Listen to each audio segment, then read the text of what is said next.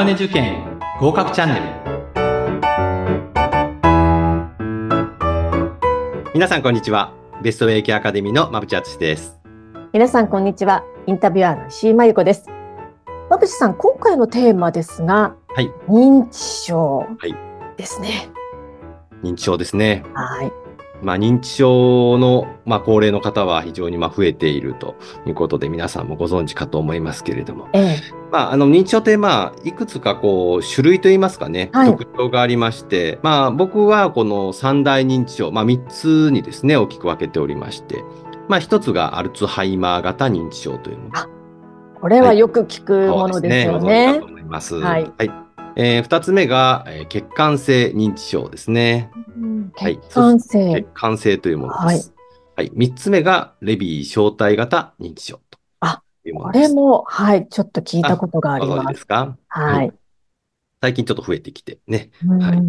ことですが、はい。でアルツハイマー型認知症というのは、はい。日本の認知症の中でも一番多いというふうにまあ言われているんですけれども、ええもともとはアルツハイマー病というですね、まあ、病気からあ発症する認知症だと言われています。もともとはアルツハイマー病というのがあって、そこから発生する認知症というふうに言われてる。そうですね。はい。なので、あの、認知症というのは、その、はいまあ、認知症になる前提の病気が実はあってですね。そうなんですね。はい。ですから、まあ、あの、認知症という単独のものではなくて、例えばアルツハイマー型認知症であれば、アルツハイマー病というものですね。えーそして血管性認知症であれば、脳の血管、例えば、えー脳出血であるとか、はい脳梗塞ですね。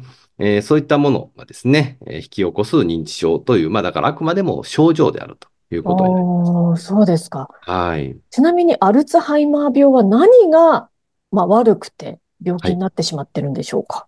そうですね。アルツハイマー病というのは、昔はよくわからなかったんですけれども、はい。まあ、最近はですね、まあ、非常に簡単に言うと、脳の中に、こう、タンパク質の、まあ、ゴミですよね。えーそういったものが、こう、溜まっていてですね、ええこう正常なタンパク質を障害していくみたいなことが言われています。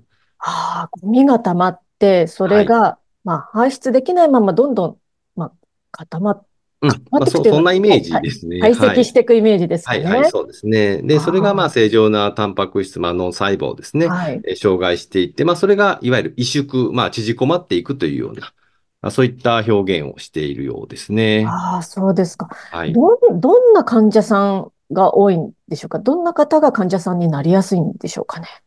あの、アルツハイマー型認知症というのは実はこう、まあ、遺伝性のものもなんか一部あるようですけれども、ええがそうでない、すなわち誰もが起こる可能性があるというあふうに言われていあ、ます。誰もが、はいそうですか。はい。どうしたら防げるんだろうと思ってしまうんですが。そうですね。まあ、ええ最近はその、まあ、お薬が出たりであるとかですね。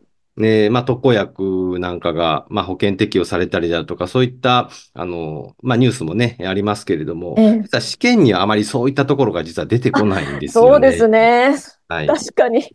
試験にはどうやったら防げるかっていうのはなかなか出なさそうですもんね。そうなんですね。ええですから、まあ、症状であるとかですね、はいえその対応であるとか、まあ、そういったところが出題されることが多いですうね。ん症状と対応。はい。対応はどうすればいいんでしょそうですね。例えばですね、まあ、あの、アルツハイマー型認知症の方に多いものがですね、えー夕暮れ症候群というのがあるんですね。う。夕暮れ、あの、お日様が沈んでいく頃ってそうですことですか？あの、まあ、ご認知症の方は記憶障害というのが当然あったりとか、あと、見当識障害って言ってですね、まあ、今自分がどこにいるかわからなかったりとか。そういったものがね、症状として出てくるんですけれども、まあ、ご自宅にこういらっしゃるんですが、まあ、夕方になってくるとですね、えー例えば昔はですね、えーまあ、ご主人さん帰ってきて、お子さん帰ってきて、ご飯の用意しなければならないとかですね、えーそういう意識があるんですよね。で、まあ、そうなるとですね、あ、家に帰ってご飯を作らなければならないとか、いうことで、自宅、自宅にいらっしゃるのに、今から家に帰りますであるとか、ね。そういうことをおっしゃる。まあ、これが夕暮れ症候群という症状なんですが、こういったものがですね、起こったときに、ええ。あの、まあ、よくやっぱり対応としては、ね、ここ、おばあちゃん、ここ家だよっていうふうに言ってしまいがちなんですけれども、はい。まあ、それはやっぱり良くないなとうん。いうことでですね、まあ、少しこう、お付き合いして、じゃあ私も途中まで一緒に行かせていただきますね、であるとか、うん、そういうような声をかけをしていくと、で、ちょっと外を散歩して、じゃあそろそろ家に帰りましょうかって言って、ああ、そうだなって言って家に帰ってこられるみたいな。はい。そういった、まあ、寄り添っていく対応が求められるというふうに言われてますね。キーワードは寄り添いですかね。はい、そうですね。そして次のその血管型。はい、血管性認知症というのは、これはですね、あの、ま、脳血管が障害される。まあ、多くは出血であるとかですね、え脳の血管が詰まってしまう拘束と言われるもの、脳梗塞ですね。えー、こういったものが起こるとですね、あの、そのある一定の細胞に、まあ、酸素が行き届かない。まあ、そうするとそこの細胞が死んでしまうということで、その部分だけですね、働かなくなってしまうというようなものになってきて、そこにまあ記憶障害であるとかですね、えー、まあ記憶をコントロールするとか、言葉をコントロールする場所が障害されてしまうと、そこの症状になってくるということなので、アルツハイマーっていうのは全体的に脳が悪くなっていくんですけれども、血管性認知症はその障害される部分ですよね。そこだけが悪くなるということなんで、人によってかなりこうね、ばらつきが出てきてしまうというような症状になってくるようですね。そうですか。そしてその対応としてはどんなことが？そうですね。血管性認知症の方の対応もですね、基本的には寄り添うなんですけれども、うんあの、血管性認知症の方の特徴の中にですね、はい、あの、情動失禁、まあ、もしくは感情失禁という、そういったのが特徴的に現れるというふうに言われていまして。ええ。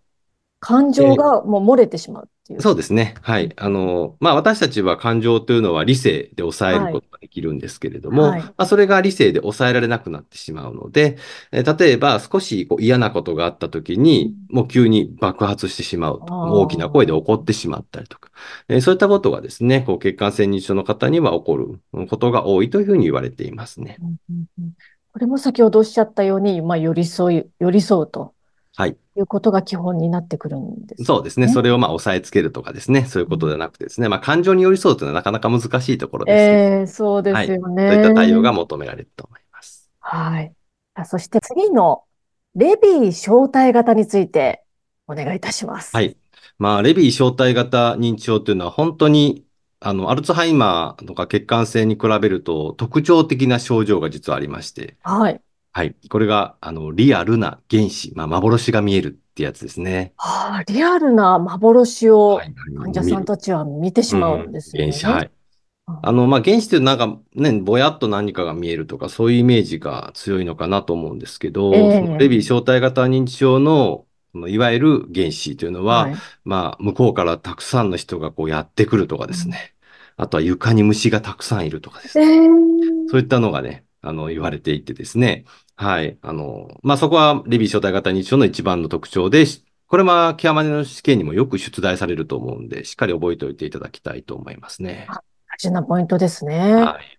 そうですか。えっ、ー、と、なんか、視覚のあたりに障害が起きてしまうっていうことですか？そうですね。その、まあ、レビー小体病っていうのは、まあ、それも病気なんですけれども、えー、の脳の後ろの部分が後頭葉って言いますね。えー、そこが障害されるっていうふうに言われていまして、はい、ただまあ後頭葉は視覚ですね、こう見えるところをコントロールしている部分なので、まあ、そこにまあまあ、それこそタンパク質があの溜まってしまってみたいな。はい、それで、この視覚情報をですね、障害してしまうようですね。これは患者さんも周りの人たちもみんな大変ですよね。そうですね。やはりこう驚かれるところですし、まあ、レビ小体型認知症はそれこそ原子だけではなくて、例えば、まあ、うつ状態になったり、あとはね、えー、パーキンソン症状ですね。パーキンソン病ではないんだけれども、えー、まあ、あの、神経の障害がされるので、そういった症状も出ますし、あとは特徴的なのが、まあ、最近では睡眠障害なんかよく聞かれますけど、あの、レム睡眠行動障害っていうのが実はあってですね、はい、あの、例えば夜中にですね、あの、大きな声を急に上げたりとか、あとは急に動き出したりですね、うん、えー、そういった症状が、実はこれ、あの、まあ、レビー小体型認知を発症する、まあ、10年ぐらい前にそんなのがあったりというふうな研究も最近は言われていてですね、えー、こういったところは、あの、レビー小体型認知症の特徴的な症状なので、まあ、試験対策としては覚えておかれるといいと思います。そうですね。あの、いろいろ型に分けて、それぞれのキーワードを拾っていくと、その病気の全体像もよく見えてくるようなはい、そうですね。ねやはりこう、たくさんね、あの症状、状態はあるんですけれども、はい。題されやすいものっていうのがやっぱありますので、ええ、まあ、過去問を中心にあの学んでいただけるといいと思います。はい。今日は認知症について、えー、紹介していただきました3つの方があって、それぞれの特徴もポイントとして覚えるっていうのが大事だと、はい、そうですね。はい。はい。今日もありがとうございました。はい、ありがとうございました。